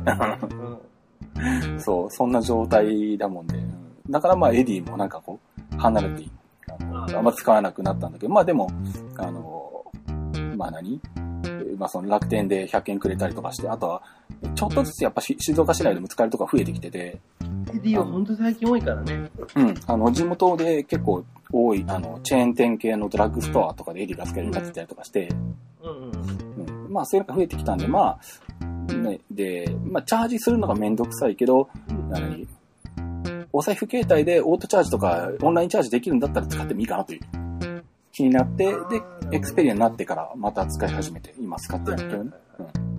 そうね、やっぱこうオンラインチャージができて、なおかつその、お財布携帯でできたらいいよね。そう。で、ままあ、さまた私の場合は、バイクの話にやっぱグーンと戻るんだけど、うんというのも、車に乗ってる時は、ん小銭入れとか、うん。あのーは、大体あの、灰皿のところに100円、10円いっぱい入れてたりするじゃん。 もう今、今の時代、灰皿ない灰皿ないけど ね。はい、ならないけどね。わしが乗っ取った車が超古ってすぐバレる な、こりゃ。うんうんだってあの、パワーウィンドウギリギリついてますみたいな車だったかろうじて。もん。かろうじて、でもあの、履いてるタイヤは全部違うよ、みたいな。メーカーも違えば、あの、2個はスラットレスで2個は夏タイヤみたいな、なんじゃそりゃうんなんじゃそりゃ。しかもそれが前輪後輪じゃなくて、もう入れ子になってわけがわからん状態。走ればいいや状態。走ればいい。走って、なおかつ屋根がついて、窓がついてりゃ、あとエアコンがあればそれでいい。なるほど。で、まあ、まあ、そういうふううに、ん会社のとこに小銭入れてるし、でなおかつ、隣のシートもあるわけじゃん後ろのシートもあるし、うんカバンを置けれるわけじゃん。うん。で、あお財布、お財布ってやって、買いに行って、うん何も困らんわけよ。うん。とにかく困るのは二輪の時。あああ。とは、まあ、その、自転車が好きな人うんうん。とか、あとジョギングとか、その、外にこう、身軽に、とにかく身軽に行きたい。うんうん。そういった時に、携帯すらも持ちたくねえ人はいると思うのよ。おー要するに、ジョギングの時に、うんまあ、iPod シャッフルで音楽を聴きながら、うなんかこう、ちょっと走りたいなって、まあ、10キロぐらい、ん軽くジョギングしたいなって時に、財布とかがあると、ブンブンブンブン動くじゃん。うんうん。重たいし。うんで、なおかつ、あの、携帯とかも入ってたら、それがぐいぐい動いて邪魔くせえと。なるほど。で、エリーだと最近、あの、いろんなこう、カードじゃないやつまたあるのよ。ああ、なんかあるね、いろいろ端末が。うん。で、1個が、えっ、と、リストバンド型。うん。で、もう1個が、あの、携帯ストラップ型。うん。うん うん。まあ思うんだけど、携帯ストラップ型に価値はないと思まあ、それは携帯を持ってる前提になるからね。う。うん。そこにじゃあ何も価値はない携帯でいいじゃんって話になるよね。 ただ携帯でもいいし、まあ iPhone よ。まあ、それは考えられるか。 うん、でもだったら、あの、エリーが入るケースでもいいじゃん、まあ、そうだよね。あの、裏にこう、シュッと入るやつあうるん。じゃない、あるああれでる。いいと思うよ。う携帯に入れるんだったら、携帯につけるんだったら。そうだね。うんで、それをキーホルダーにできんかなと思ったんだけど、どう見ても華奢なんよ。ああ、そうなんだ。あの、見た目が、あの、携帯の液晶クリーナーみたいな感じなんよ。ああ、で、それをもうちょっとこう、ごつくした感じ。うんでも軽い、ふにゃふにゃな感じ。ああ、なるほど。うん、ちょっと腰はあるけどぐらいうの。ん。それだと、やっぱキーホルダー、鍵とか、攻撃度が、あの、攻撃力高いやつと一緒にするとう、ん。なんかの表紙にこう、ベキッといったりする怖いじゃうん。うん。ん。それはないなって思って、ちょっと考えてたのよ。ほずどーっと仕事しながうん。うん。ら。リストバンド型に入ってる、うんそのエリー端末が、うんえーと、だいたい3センチの円なの。ほん。コイン状なのね。3センチで厚みが3ミリ。これ直ソニ径、ーが直出径し3てるんだセけンチ。ど。うん。直径が3センチで、厚みが3ミリで、んソニーが出してる RFID なんよ、これが。ほんほん。で、それを、その、リストバンドの中にうん、入れて使うのよ、それ。ああ、別になってるんだ。 そう。要するほに、んそ。のリストバンドはファイテン。フほうァイテンっていうなんかこう、すればいいんだろうね。あのスポーツ好きな人がこう首、あの野球選手とかが首につけとるような、ほうあの、プラチナ、プラチナじゃない、なんかこう、イオンがどうたらこうたらみたいな感じのやほうつ。あの、血行が良くなりますよみたいな。はははは。あるじゃん。うんああいうなんか嘘なんかほんまなんかみたいな。うん。ちょっと怪しげなやつね。怪しげなやつのリストバンドの中にそういう風なトークンが入るようになってるのよ。 うん。待てよと。んそれをうん引っ張り出して、そいつに何かこう、例えばレザーとかうんうん。シリコンとかでうんカバーをつけてやると、うんうん。またさっきのこう、あの、なんだっけ忘れた、スピードパスみたいに、うんキーホルダーできるんじゃないかと。なるほまど。たいらんことを考えてるわけですよ。なるほど。作るわけだ。すぐ。で、それに、例えば革とかで入れ物を作ってあげて、んでピュッて入れて、パチンともう蓋しちゃって、でもう二度と開けなくていいんだから、もう縫っちゃってもいいし。まあそうだよね。うん。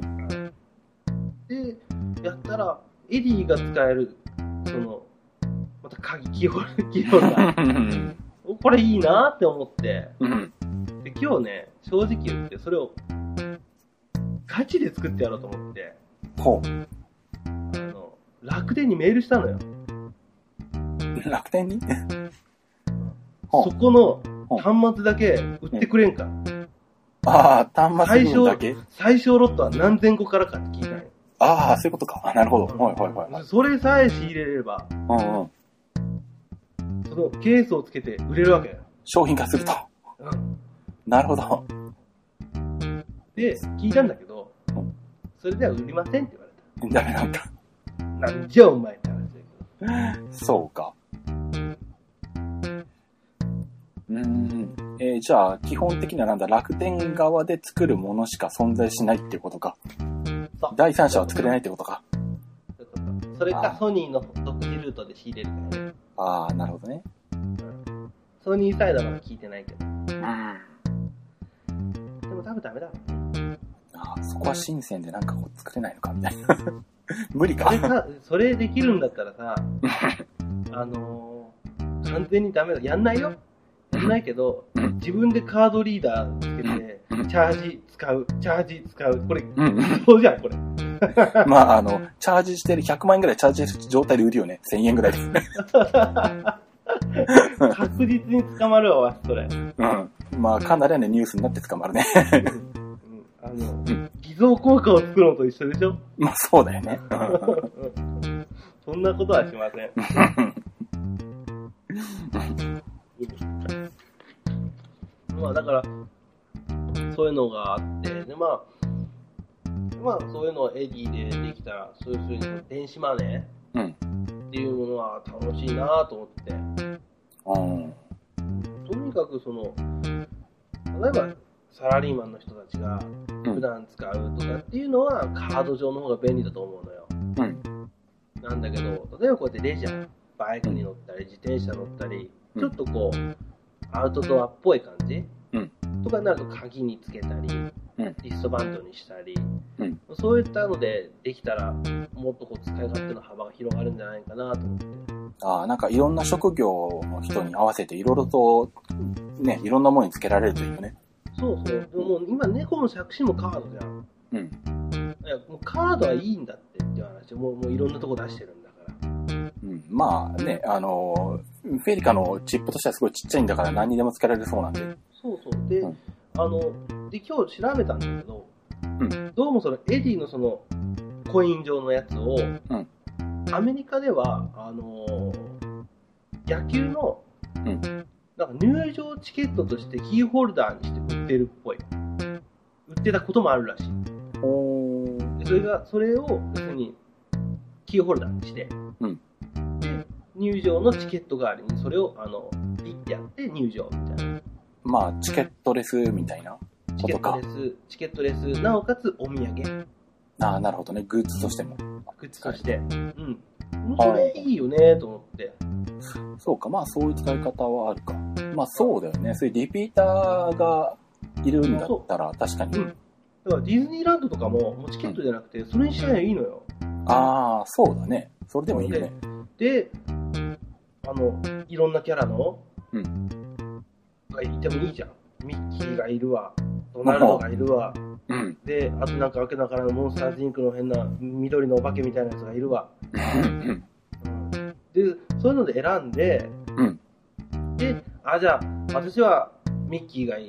じゃあ、わしは、このスティッチがいいとかって買って、うんうんうんそれでピッてやって入場。で、なおかつ、うん園内での買い物それですんのよ。ああ、それはいいね。うん。うん。で、もう、あの、プリペイド式で、うんピッてチャージしといて、で、たチャージ端末もいっぱい置いてあって、うんうん。で、好きなところでピッピッピッて買い物できる。そしたら、お財布でお釣りを準備する必要がなくなるじゃん。そうなんだよね。ううんん。そしたら、買い物もスピードどんどん速くなるよ。うん。そうすると、いろんな人が、いろんなところですげえもの使う、あの、金使ってくれるんよ。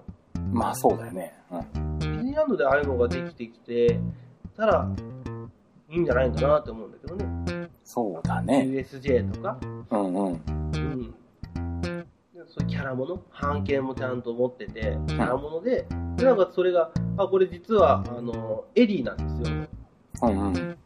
これあの外の園外のエリーの端末でも使えるんですよってなったら買うっしょみんなああ、それは売れるかもしれないね。確かにね。絶対買うよ、うん。うん、そしたら世の子供たちが、まあ、高校生でもいいや、うんお財布携帯じゃなくて、んその鍵とかに鍵はつけないからストラップの代わりにそのミッキーのうん。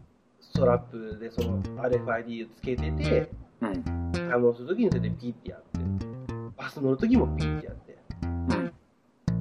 まあスイカはダメだけどねエディだから、うん。うん、電車乗るときはダメだけどでもそういうふうにこういろんなとこでも使えるよでなおかつそれはお土産なんだよってなるとうんすごいいい商品になりそうな気がするああ、もうむしろあの、なんだ、ユーザーが自分の好きなものにこう、つけれるぐらいにしてしまってもいいかもしれないそうけど、そうそうそう大工さんはなんかこう、金槌かなんかにつ けておいて、こう、なんか、壊れる壊れるかなって言われてつけ ちゃう。コンビニで買うときに金槌でこれで払いますって言って、やってるとか、わしはこれじゃけど、かカンナとかで見るカンナ出してこれで払いますっていいみたいな。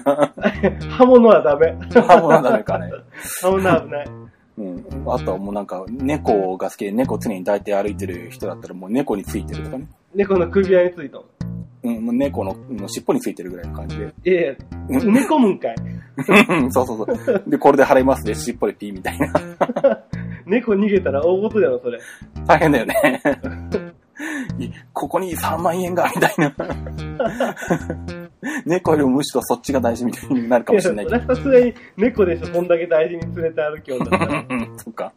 じゃあ、あの、犬のうん、あの、肉球に入れて そう、そうそうそうそう。あい、お手ってやって、ピッそうそう、お手ってやって、それで払えるみたいなね。うんそれはいいかもしれないよね。うん犬の肉球に入れるのやめてかわいそうな。そうか。だ、ダメかな、それ。うん。まあ、まあ、その人体、 肉体に入れるのはちょっとダメだけど、まあ、いや貼り付けときゃいいんじゃないそしたら。あ、あの、手袋的なので。そうそう。あの、ハムスターのお腹に貼り付けとくとかね。それ持っていくの、ハムスタそー。うそう。ポケットからハムスターらしく、それでピーみたいな。あ、逃げたみたいな。大事だよ、それ。うんセブンイレブンの中でハムスターが逃げて大変みたいな。いや、あの、うんレジ、あの、レジだ、レジのフライヤーの奥に逃げて大ごとよ。そうそうそうそう。冷蔵庫の奥に入っちゃってみたいな。多分ツイッターでこう回りまくって、こう RT されまくってまとめられると思うけど、きっとね。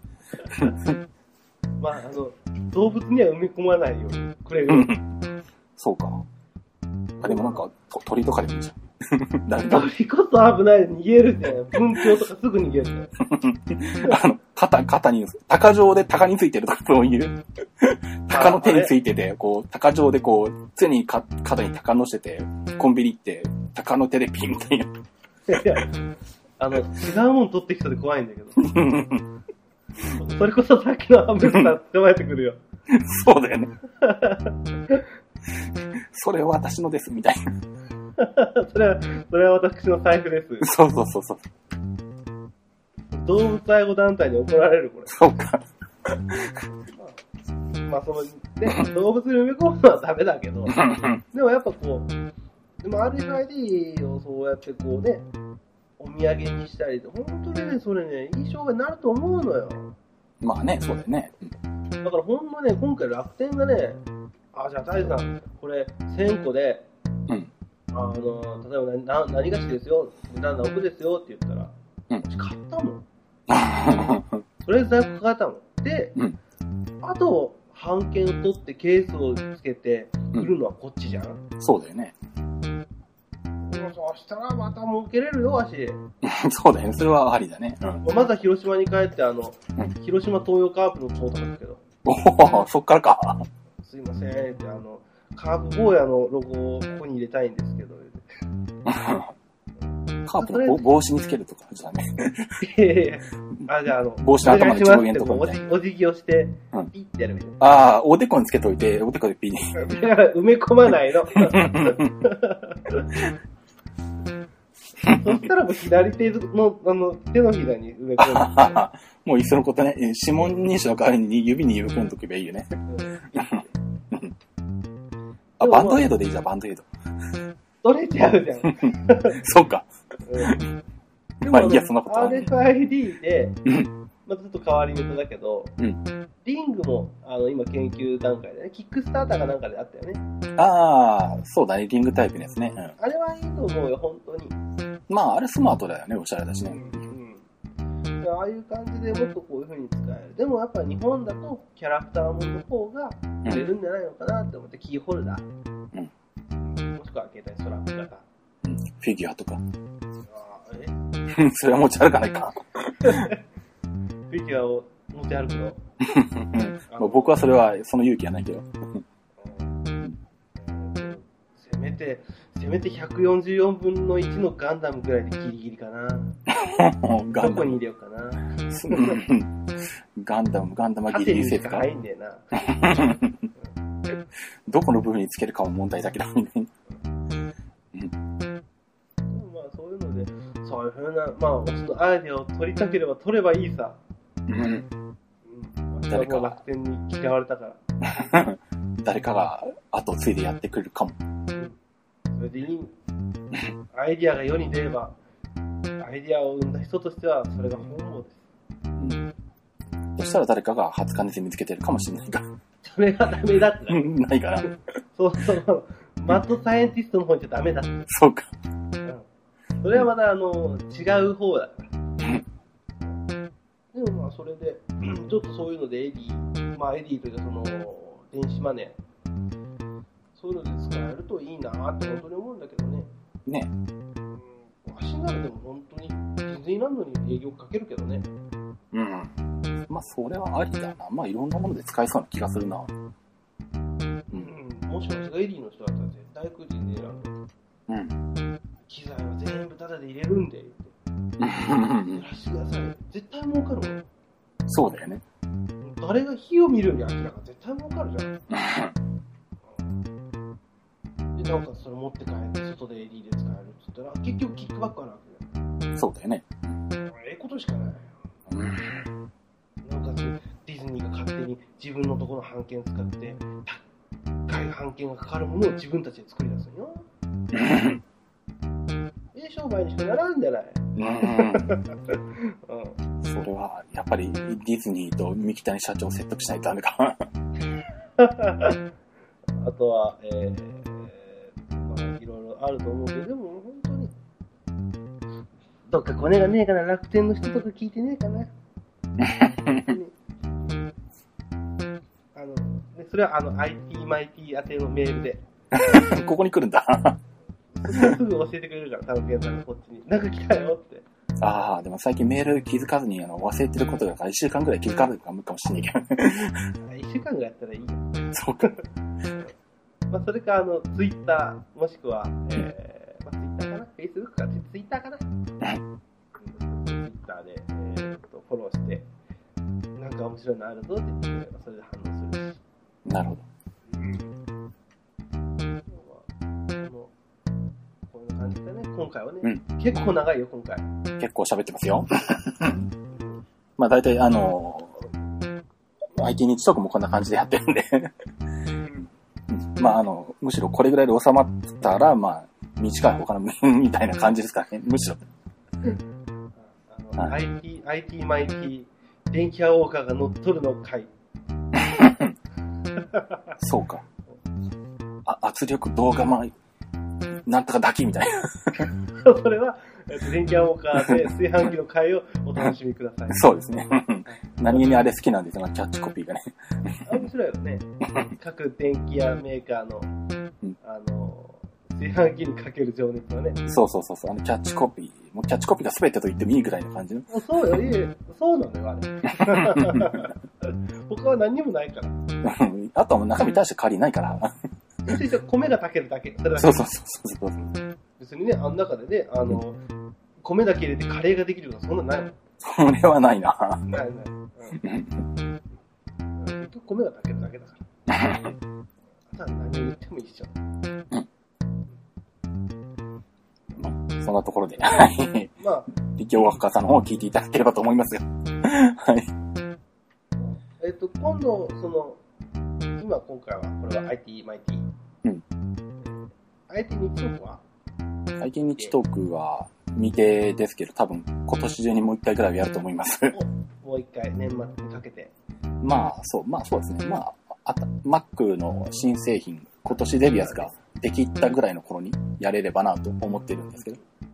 それは私は、個人的に待ってますので。なるほど。はいたまには、あの、フィットさんの声も聞かんとな。あ、なるほど。わかりました。言っておきます。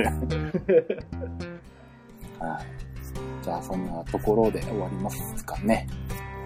はい。うんじゃあ、えーっと、まあ、IT マイティ、えー、まあ、二人バージョンということで、えーお届けしました。えーお届けしたのはタロケンと、開始でした。ではまた、えー次回を楽しみにしてください。